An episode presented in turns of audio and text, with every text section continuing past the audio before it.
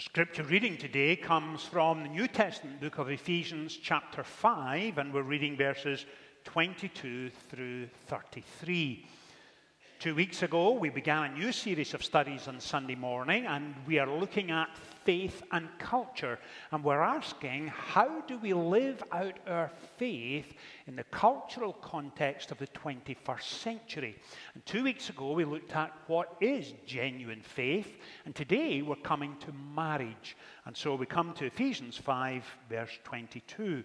Now, if you're watching from home for the first time, or you're watching overseas this morning for the first time, Whenever we participate in worship here, please feel free to do that at home. The words of the hymns will come up on your screen at home. And likewise, when we open up the scriptures, you feel free to have a Bible open, a notepad, and a pen as we engage in the Word of God each Sunday. So, welcome, delighted to have you. And let's study God's Word together. The Apostle Paul writes these words Wives, submit to your husbands as to the Lord. For the husband is the head of the wife, as Christ is the head of the church, his body, of which he is the Savior. Now, as the church submits to Christ, so also wives should submit to their husbands in everything. Husbands, love your wives, just as Christ loved the church and gave himself up for her to make her holy, cleansing her by the washing with water through the word and to present her to himself as a radiant church without stain or wrinkle or any other blemish, but holy and blameless. In this same way, husbands ought to love their wives as their own bodies. He who loves his wife loves himself.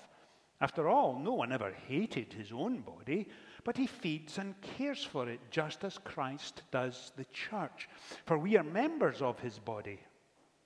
For this reason, a man will leave his father and mother and be united to his wife, and the two will become one flesh.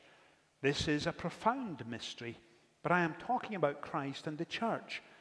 However, each one of you must also love his wife as he loves himself, and the wife must respect her husband. Amen. And we trust that God will bless to us this reading from his holy word. Allow me this morning to begin with an apology, and I apologize I wasn't here last Sunday morning as I was the guest preacher at Crathie Parish Church in Scotland.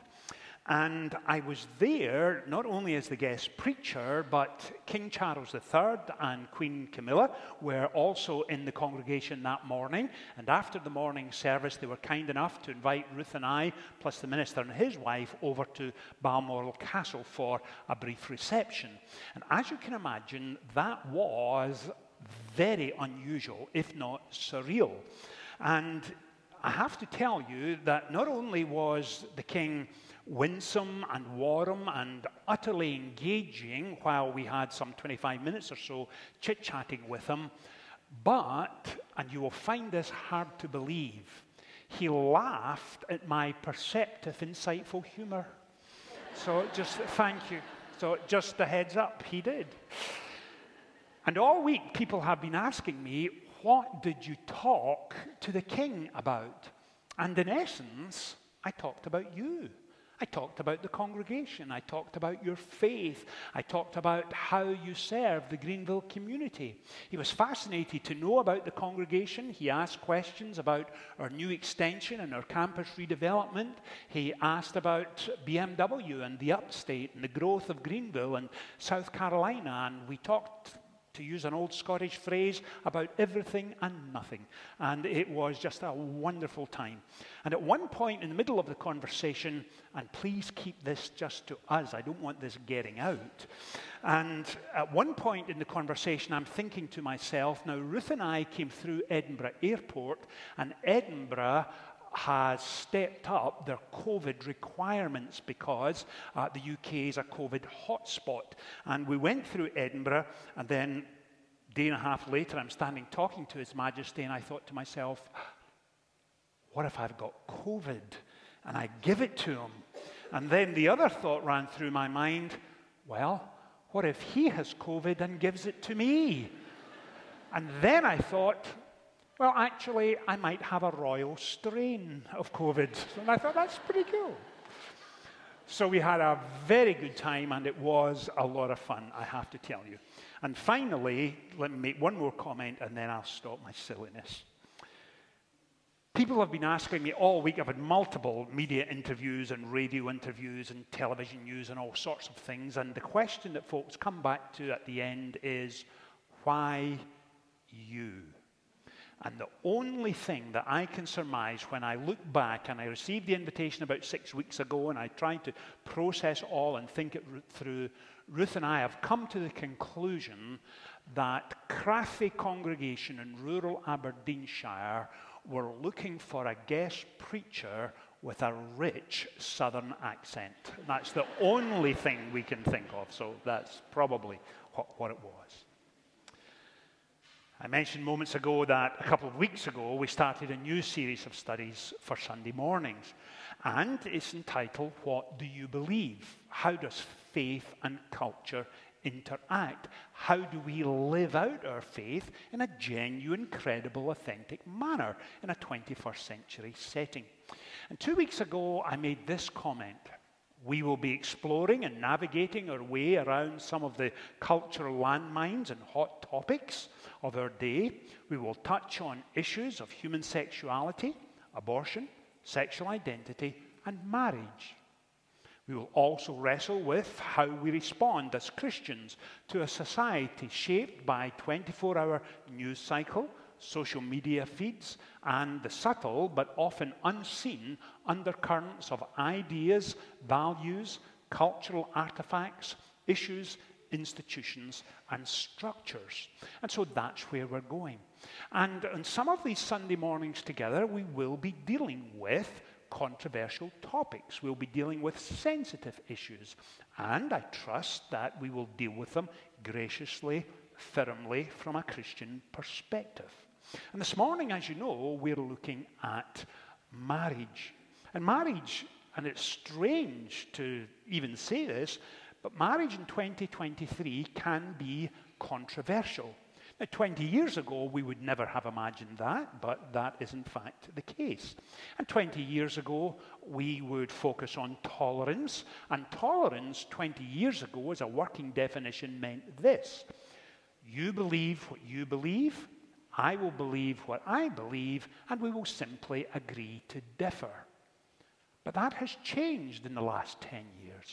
And a working definition, or at least a popular definition of tolerance, is now this if you do not support, approve, and celebrate my choices, you are oppressing me and you hate me. Well, let me say this as clearly as I possibly can.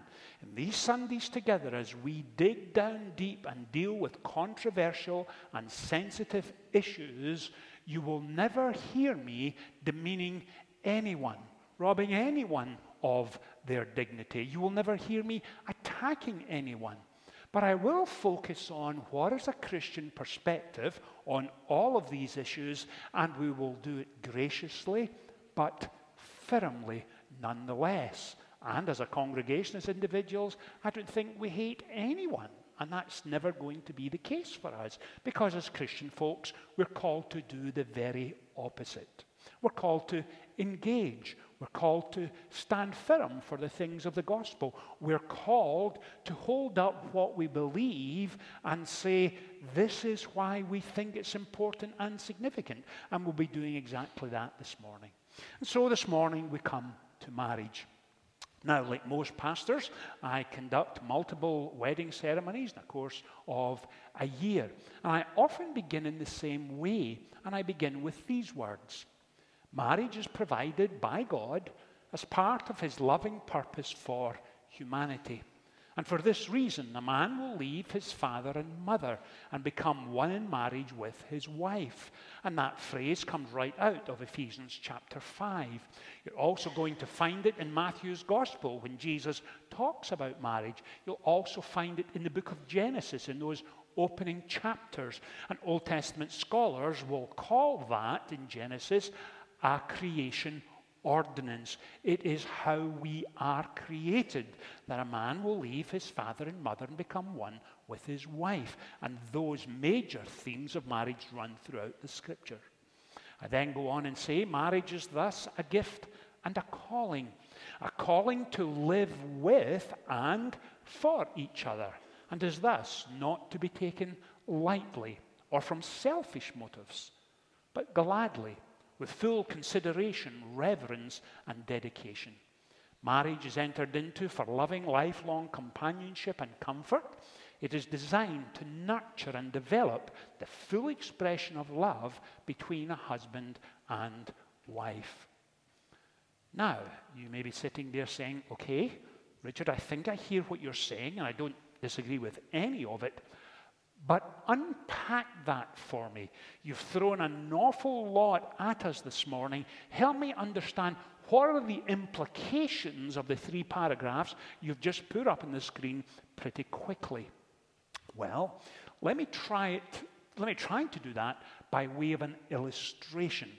And I've used this illustration several times in the past, so be patient with me if this feels a little repetitive. Now, let me ask you to use your imagination. You're 26 years old. Your name is Susan. You phone your best friend and you say, Can we meet Saturday morning for a cup of coffee? I've got some news for you. And the friend discovers, or at least knows in her mind, that Susan has been dating her boyfriend Tom for the last 18 months. And Susan and Tom have got pretty serious in their relationship. And so you're excited to meet with Susan and you sit down and you catch up with Susan. How's her work been? How has this week been? How are family and friends? And then as the conversation goes to the next level, she begins to say, Well, I wanted to tell you, and you think she's going to say, We've just got engaged. And that's not what she says. What she says is, Tom and I have become pretty serious. And earlier this week, he said he would like his family and friends to treat us as a couple. He has his eye on an apartment, and he'd like us to move in together. We could open up joint bank account, take out a mortgage. He has in mind some lawyers and a bank manager he wants to sit down with. What do you think? And do you simply say, Susan, I think that's great. I'm super excited for you. Well done. That's amazing. I'm just thrilled for you. Or are you a little hesitant? Because you are her best friend. You want the very best for her. You like Tom as an individual. But moving in together, what does that mean? What are the implications of that for them as a couple? What is the significance of this? What is involved? Now, that's a conversation that happens, I would imagine, multiple times every day across the United States. When a young couple in their mid 20s want to move to the next level, and then they lay out exactly what their plans are. And so the question is what's wrong with that? Shouldn't we be excited for them? Shouldn't we say, well done, please go ahead, this is wonderful? Or is there another way? And when Susan and Tom begin to embark down this road, are there questions? Are they fully aware of what they're getting into? Now, that model in their mind, and I'll come back to Tom and Susan in a minute, it's described in literature today as a consumer relationship. That sounds a little crass and clumsy, but I see that term in more and more I read of the literature. And what they mean by a consumer relationship is this that Tom and Susan can get together, take out a mortgage, have a joint bank account, have family and friends consider them as a couple, but either Tom or Susan can walk away any moment. And the popular understanding is this that I will remain in this relationship as long as my needs are being met, but when I have a better offer, or someone else becomes more attractive, or my needs are not being met, I simply pull away. That's the consumer model. Now, over here is a Christian understanding of marriage. And a Christian understanding of marriage means this, and we read it moments ago. Husbands ought to love their wives as their own bodies. And he who loves his wife loves himself. And for this reason, a man will leave his father and mother and be united to his wife, and the two will become one flesh. Now, what does that mean? Well, it means this that whenever a couple enter into married life together, they will take solemn vows to commit themselves to each other. Now, let me explain. Back in May, I conducted a wedding, and the groom, his name was Jeff, and this is what Jeff promised. He said, I, Jeff, in the presence of God, and before this congregation of our family and friends, solemnly promise to love you, Stephanie, and give myself to you. I promise to forsake all others and to faithfully be your husband from this day forward, for better, for worse, for richer, for poorer, in sickness and in health, to love and to cherish you so long as we both shall live. Now that's called a covenant promise.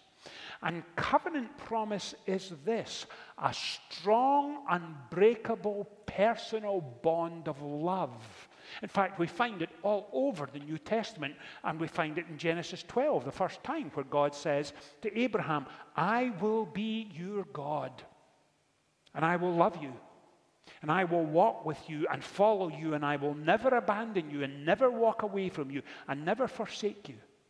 On the night before he died, Jesus at the Last Supper said this I give you a new covenant in other words, I promise to love you and be there for you, and I'm about to give my life for you, and I will hold you in the palm of my hand the rest of your days.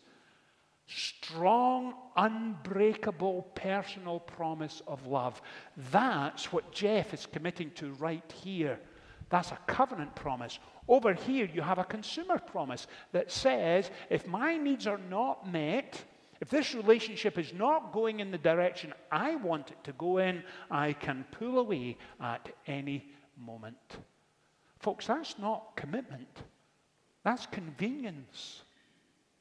Tom wants a relationship with Susan on a legal basis, on a financial basis, on an emotional basis so family and friends will treat them as a couple, but he is not willing to commit to Susan for better, for worse, for richer, for poorer, for sickness and in health, so long as we both shall live. That's what's going on. But over here, it's very different. Because over here, a covenant vow says this I'm not in this relationship to have my needs met. I am in this relationship to grow in love and grace and mature with you. And together, whatever issues come our way, we will deal with them together. That's why Christian marriage is so important.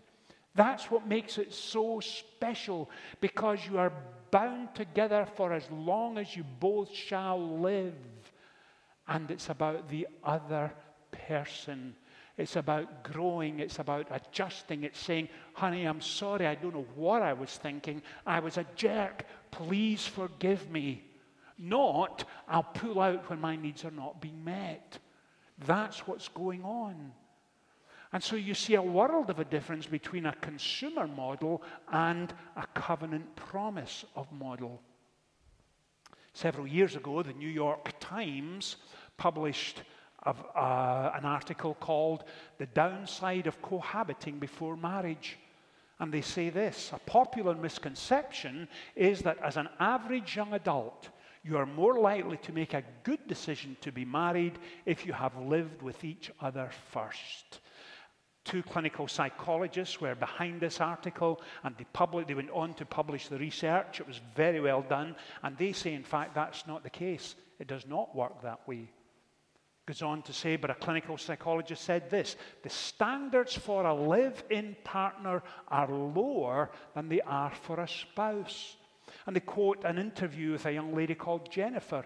And they say this, and this is Jennifer speaking. She said, I felt that I was on this multi year audition to be his wife. As long as I performed, as long as I made it up to the mark, as long as I pleased him and met his needs, all was well.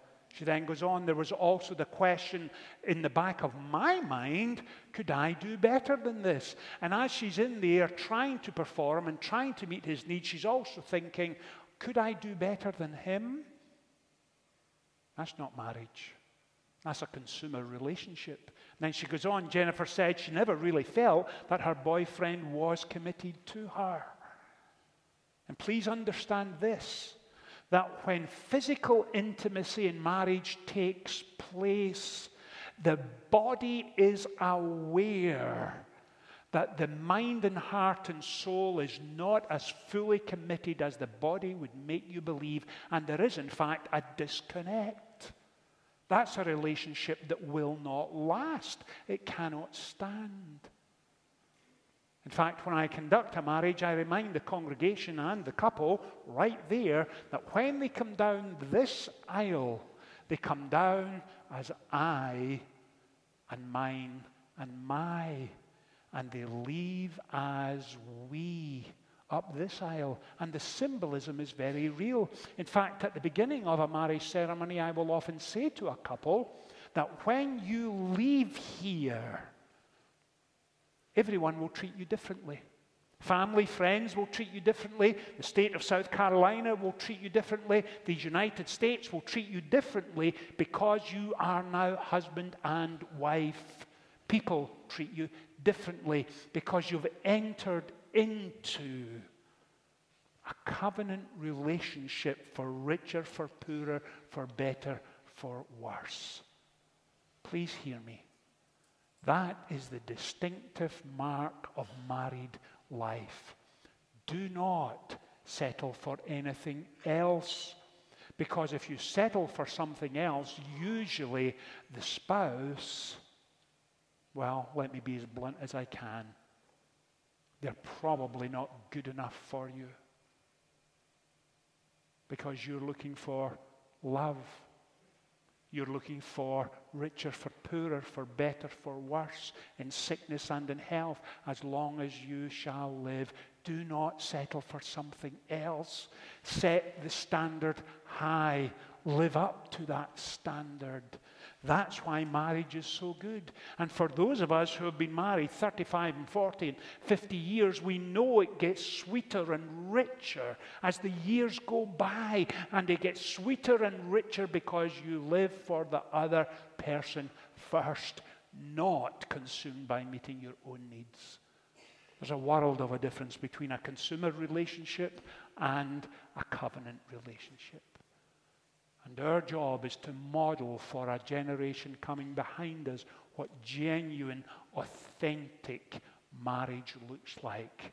A marriage cemented by love and grace of husband and wife, and the hand of God upon it, blessing, encouraging, and strengthening. So when you're tempted to live out your faith, you're tempted to think, marriage, where is it? Understand again what the scriptures teach about marriage and the wonderful, blessed experience it is.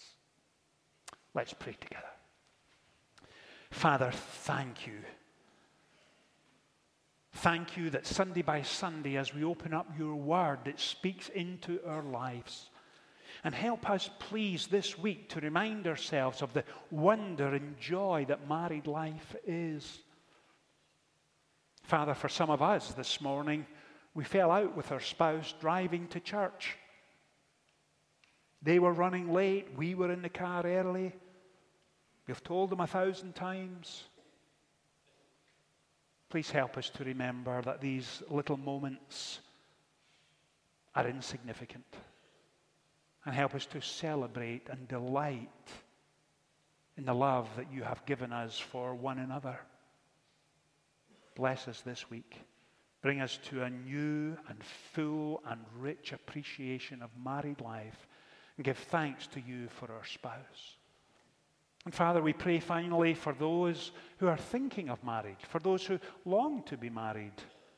Strengthen, equip, and enable them, overwhelm them with your love and your enabling grace, so that in turn they will hold to a Christian understanding of the standards and values of married life.